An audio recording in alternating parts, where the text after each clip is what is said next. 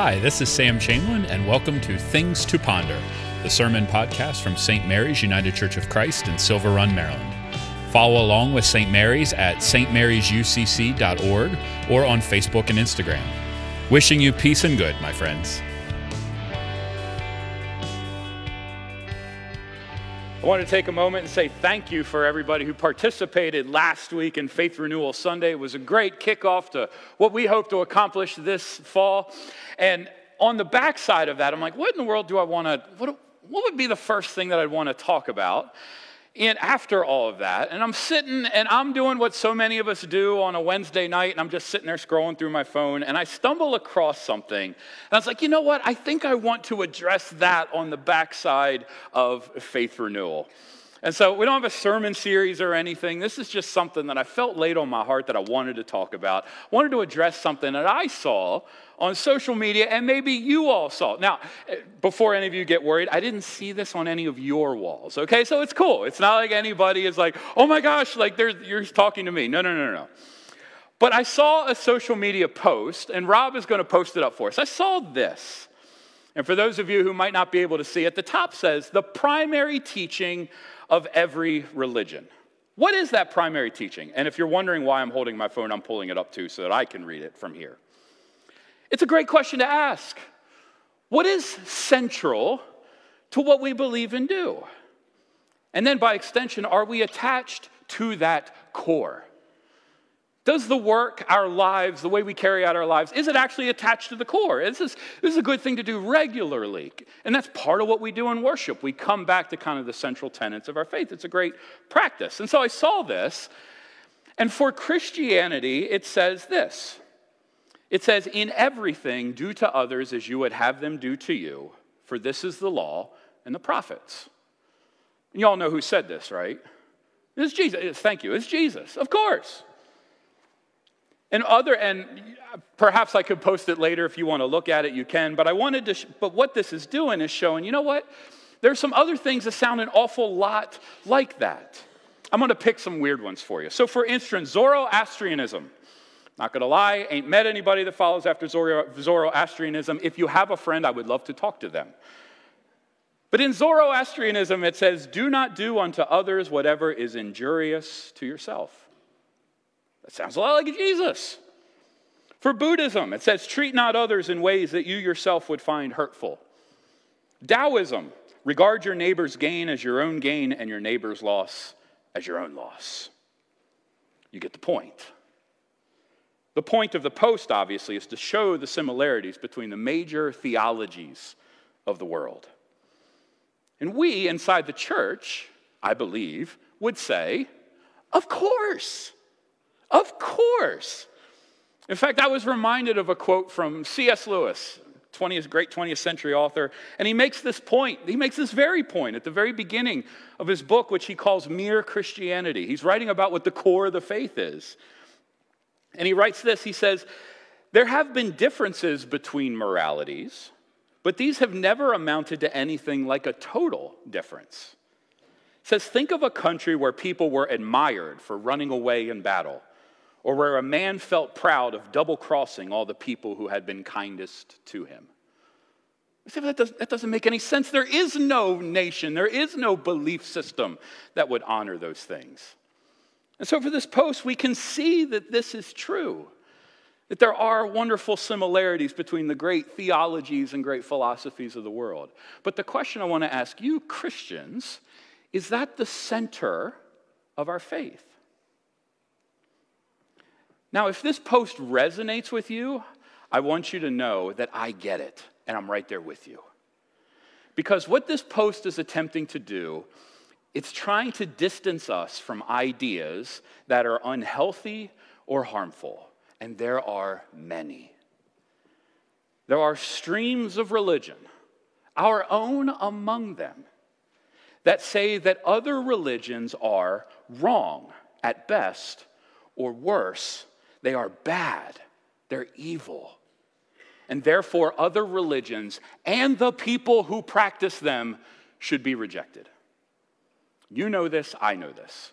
It is inside of Christianity, but it is not unique to Christianity. That there are people who say other religions are wrong and they are bad, and we must reject them and the people who observe them. And I don't have to tell you how this causes tremendous harm outside the church, yes, but also inside. When we get in the business of rejecting others, our own soul erodes. We are less than what God has made us to be.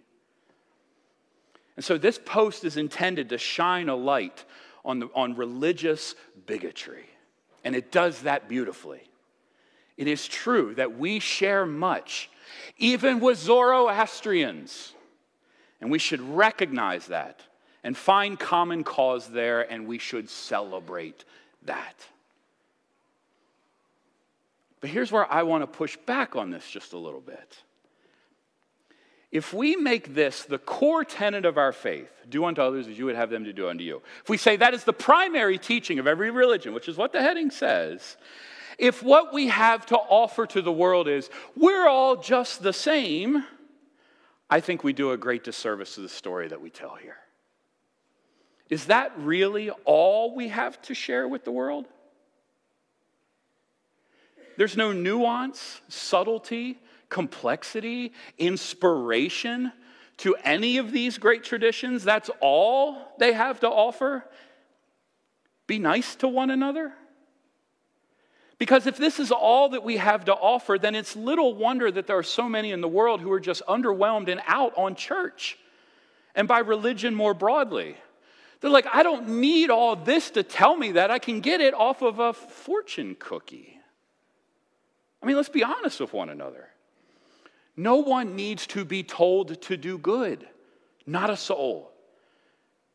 Do unto others as you would have them do unto you is not new information for anyone. And if everyone really is the same, then going on the internet, going on social media, finding some feel good stuff is enough for a meaningful, purposeful life. But let me ask you this Is this kind of homogenization of faith, whether ours or others, is this kind of homogenization creating a more beautiful and a more compassionate world? Do we live in a better world now because we te- because somebody says the primary teaching is all the same? And I would say actually no. Is this kind of homogenization giving us direction, purpose, strength, and courage for the world that we live in and the struggles that we face? Here's what I believe I believe that in our efforts to jettison the unhealthy and the harmful, which is good, we've also thrown out the valuable and the beautiful. And we have to be able to do one. We have to be able to rid ourselves of the bigotry that is in our world without letting go of the beauty of the story that we tell. What we need so badly is a story that enlivens hearts, that stirs imaginations, that brings us into an epic story, which we're just one tiny part of. We need something that is worth giving our lives for. And Christianity has done this. Think of the great stories of faith, whether they're in your family, in this church, the great stories that you've been told throughout your life, the, the great stories and the great successes and the great revivals that have happened, the beautiful things. Christianity has done this not because it's vanilla milk toast the same as everything else, but because it offers something unique and valuable and beautiful. You're like, well, Sam, what is that? Well, that thing, what I'm going to propose is actually the core of our faith, is what we call the gospel. Maybe you've heard this word before. You're like, gospel, oh yeah, Matthew, Mark, Luke, and John. Well, yes, but not quite. They get the word gospel because there was a word, that, that word was already in use in a different way. Gospel literally means good news. That's all it means good news. And over time, it has been used in a variety of different ways. There's a way in which you can use it in which good news is hey, the O's won. And by the way, they finally won last night. the O's won to the guy in front of you at McDonald's paid for your meal. Those are good news things. That's wonderful. Hey, your granddaughter got an A in her class. Hey, it's great. Good news. But it was used in much bigger ways as well. The Greeks used it as a, it was both the receiving of, of something good from the gods and then an offering back to the gods as thanks. That was gospel. And in fact, most profoundly, it was used by the Romans. It was Augustus Caesar who came in and said, I bring you good news. And from this good news, we get the Empire of Rome, we get the Pax Romana. He claimed that he was the gospel for the world, he was good news. But at the core of it all, good news isn't a thing that we do, it is something that comes from the outside and blesses us and changes us. Augustus Caesar claimed to be that force that came into people's lives and blessed them. Even the guy at McDonald's, that guy is, do, is coming from outside of you and blessing you. Good news doesn't come from inside, good news comes from outside. Someone is coming to save something. And in this way, the way that we understand gospel is that something comes from outside us and saves us. It is something done for us, not by us. In this way, love your neighbor is a wonderful teaching. It is the teaching of Jesus, I, I understand, but it's not yet the gospel. Because love your neighbor doesn't come from outside us, it is a call for something to come from inside of us. And by itself, all by itself, absent a story and context, absent a why, why should we love one another, it is rarely good news because we'll never know if we're doing it enough. That's the struggle. When, you te- when we tell one another, just do the best you can, love your neighbor as best you can. The question, if you don't ask a question on the front side, why should we do this? The question on the back side is always, am I doing this enough? Am I good enough? And it's possible, and so many of us are, we are tortured by that question Am I good enough? As someone who wrestles with that question constantly, I can share with you that the answer in my soul when I'm asking, Am I good enough? I could try to convince myself of that, but the answer way deep down inside of me is always, No, actually, you're not. And friends, that is no gospel. My worst moments, that is not good news. Love your neighbor is good counsel, it is high counsel. One might even say it is wonderful advice. But on its own, it can't be good news. Christianity, of course, embraces love your neighbor, but it is downstream of the gospel. So, what is the gospel? Well, Paul was struggling with the same issue that I think we are struggling with in our society today, particularly in the church. We're an old church. Paul was dealing with a very new church. But the issue was still the same that there's confusion around what is at the center of what we do. And it, it's comforting to me, anyway, to know that the church has always struggled with that. We've always tried to figure out what is really at the core because it doesn't take long for practices, behaviors, traditions to come in and start to feel like they're the core. So Paul's wrestling with this as a new church. And it's a reminder, St. Mary's, that we are going to constantly struggle to keep the gospel in focus, which is why it requires diligence and discipline to always be coming back to our core. That's part, that's part of what we must do. What is at the center? And so in 1 Corinthians, Paul is writing a letter to this church in Corinth that deals with all kinds of stuff. If you want to talk about church and the realities of church life, 1 Corinthians, you will deal with everything. He's writing about worship. He's writing about communion, how we should pray, church order, who's in charge. We should get along with one another. He's writing about spiritual gifts. He's writing about love and relationships. It's a hodgepodge of stuff. And you're like, bro, this, is get, this book's getting a little long. Can we shorten this up? It's a lot in there. But here at the end in chapter 15, there's only one chapter after this. That's kind of the goodbye message. Here in chapter 15, he says, wait a second. We're talking about all this stuff, but as we talk about this, let's not lose sight of the core. And this is what he writes Now I would remind you, brothers and sisters, of the good news, good news that I proclaim to you, which you in turn received Nothing he has said up to this point he has classified as gospel, only this. Says, which you in turn receive and in which you also stand. He says, you will stand or fall by your ability to hold on to this gospel, this good news, through which you are being saved if you hold firmly to the message. And you're like, Paul, what is it? And Paul says, For I handed on to you as of first importance what I in turn had received that Christ died for our sins according to the scriptures, and that he was buried, and that he was raised on the third day in accordance with the scriptures, and he appeared to Cephas and then to the twelve. Paul makes it clear what is of most importance. If we were to give all of it up but could keep one thing, what is at the core? What is the primary teaching of our religion? It's not something for us to do, it is something that has been done for us. Christ died for our sins, and he was buried, and he was resurrected, and he appeared to many. Not a moral platitude, not a behavior to be followed. It's a story. And my faith teaches me these are facts. They're facts because we're still telling this story to this day. And then Paul takes it a step further. He says, This is the story that I believe in, which I've invested my life. And he says, Christ appeared to me. Paul makes it personal. He says, I am the least of the apostles, but by his grace I am what I am. And grace and his grace towards me has not been in vain. For Paul, everything comes back to Christ. He says, Christ has done it for everyone, and Christ has done it for me. And Christ, and he says, even the good work I do is the power of Christ inside of me.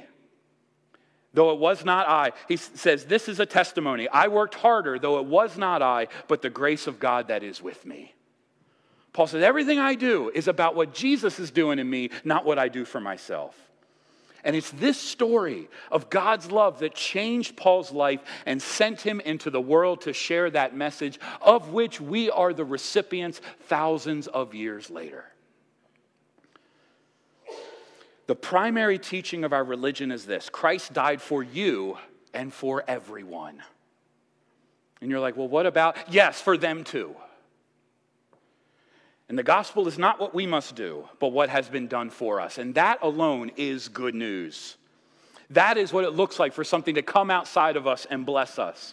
What we could not do for ourselves, God has done for us, sending Christ who took on our full humanity all the way to death and raising it up to new life. And this life now resides in each and every person who claim Jesus as our King, which includes you and includes me. And once you get that core right, everything else falls into place. All of it. The gospel is not you need to love more. The gospel is you are so incredibly loved. And how do I know that? Because I look at the cross and I see up there, I know that Christ did that for me. And that makes it personal for me. And my life is changed because of Christ, and the world is changed because of Christ. And that message is worth giving our lives for. Pursuing it in ourselves and sharing it with others because it is a universal message. And once you get that, once you wrap your soul around that, uh, then do unto others as you would have them do unto you falls right into place. Exactly what the Apostle John said. The Apostle John says, We love because he first loved us. We don't love so that he might love us. We love because we are already loved. So, how can we be sure that Jesus is indeed the good news? I can't. That's for you to wrestle out. I can't prove this. But there's only one way to find it out, and you can't find it out by thinking about it. You have to find out by doing it. And Mark wrote an entire gospel Mark wrote an entire gospel to present this story to us and to have us consider what it looks like to live this story. He opens his gospel this way the beginning of the good news of Jesus Christ, the Son of God. He makes no bones about the story he wants you to know, and he makes no bones that it is a special and unique gospel. It is not the gospel of Rome. It is not the gospel of self improvement. It is not the gospel of, you know, kind of whatever seems right to you. No, it is the gospel of Jesus Christ and he shares it with us. And the first story he tells us as Jesus starts his ministry is not what you have to do, but what has been done. He said, The time is fulfilled and the kingdom of God is at hand. God is here. Repent and believe in the good news. Repent. You're like, oh, that means I got to do a lot of things. Well, sometimes it means that, yes. But repent is about, I want you to think differently. I want you to change your viewpoint. I want you to reorient entirely and look at the whole world, not through the lens of competition or getting ahead. I want you to look through the whole world through the lens of God's love. The kingdom of God is here. And invest your life in that. And on the heels of that message, the kingdom of God is, is at hand, he goes up to a bunch of guys and he says, Fellas, I want you to follow me. No doctrine, no teachings, no nothing yet. He says, I just want you to come with me. And he calls to us as well to come after him and to judge this gospel for ourselves. And for those who are willing to step out on that journey, your life will never be the same. Because the heart of faith is not what we must do, although there is much to be done. But the heart of our faith is not what we do, it is what Christ has done for us. Why? Because he loves us so very, very much. So, what's a first step you can take? Good news, you don't have to walk out of the building for this. You just, I'm going to invite you to come forward. Because today at the table, we offer communion. And what we say about communion is this is the body and blood of Christ. And Jesus gives us this story right before he is crucified. And I think he's looking forward. He's saying, This body and this blood is my cross made present for you yet again. And he says, I want you to take it and eat it. I want you to take these elements and get them down inside of you, like literally. Get them inside of you so that as you walk out of here, you know Christ is present inside of you. If you ever doubted, you don't need to doubt walking out after we've been filled with Christ's body and blood. And go see what happens. See what happens when you go into the world, knowing that you are loved, and therefore you can love. Knowing that God loves the world, which means there's not a, home, a human being you're ever going to talk to who God did not give his life for. And so, if you're wondering about this, want to live this out, I invite you to the communion table this morning. As I often say, don't walk, run. Don't actually run, that could get ugly. But you take my meaning. You take my meaning, get up here, receive Christ, and say, Christ, I am, I, I am taking body and blood, do with me what you will, because you love me. And see what happens. Friends, we'll come to the, we'll come to this altar in just a minute.